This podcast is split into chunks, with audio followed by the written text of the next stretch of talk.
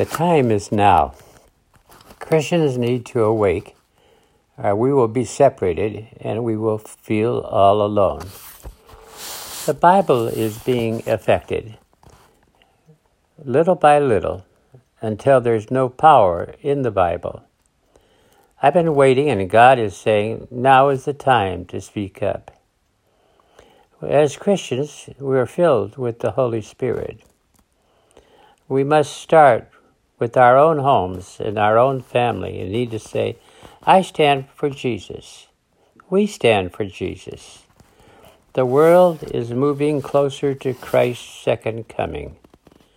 When you see Revelation chapter 6, food will become so expensive that people will work all day just for one meal. It will be very expensive. There'll be plagues and famines earthquakes and unrest between countries.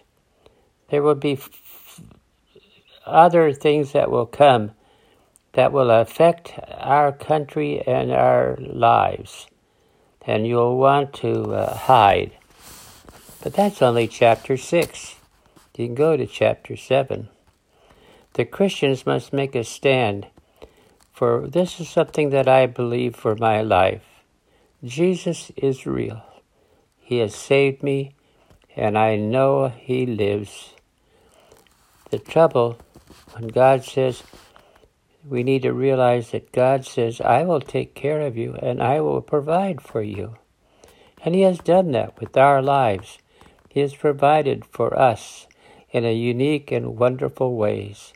He gives us the key is He has given us peace. For when you have peace within yourself, then you can face the difficulties.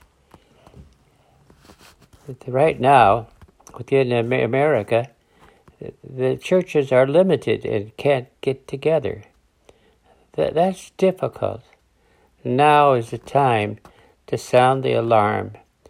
Now is the time to teach our children and other lives about Jesus. We need to have a freshness with, with Jesus. There's a song that says it. And he walks with me and he talks with me and he tells me I am his own. Yes, I know. He walks with me and he talks with me every day. Get closer to Jesus. Have a time of prayer as an individual, then as a family, and read Psalm 100. The Lord bless you.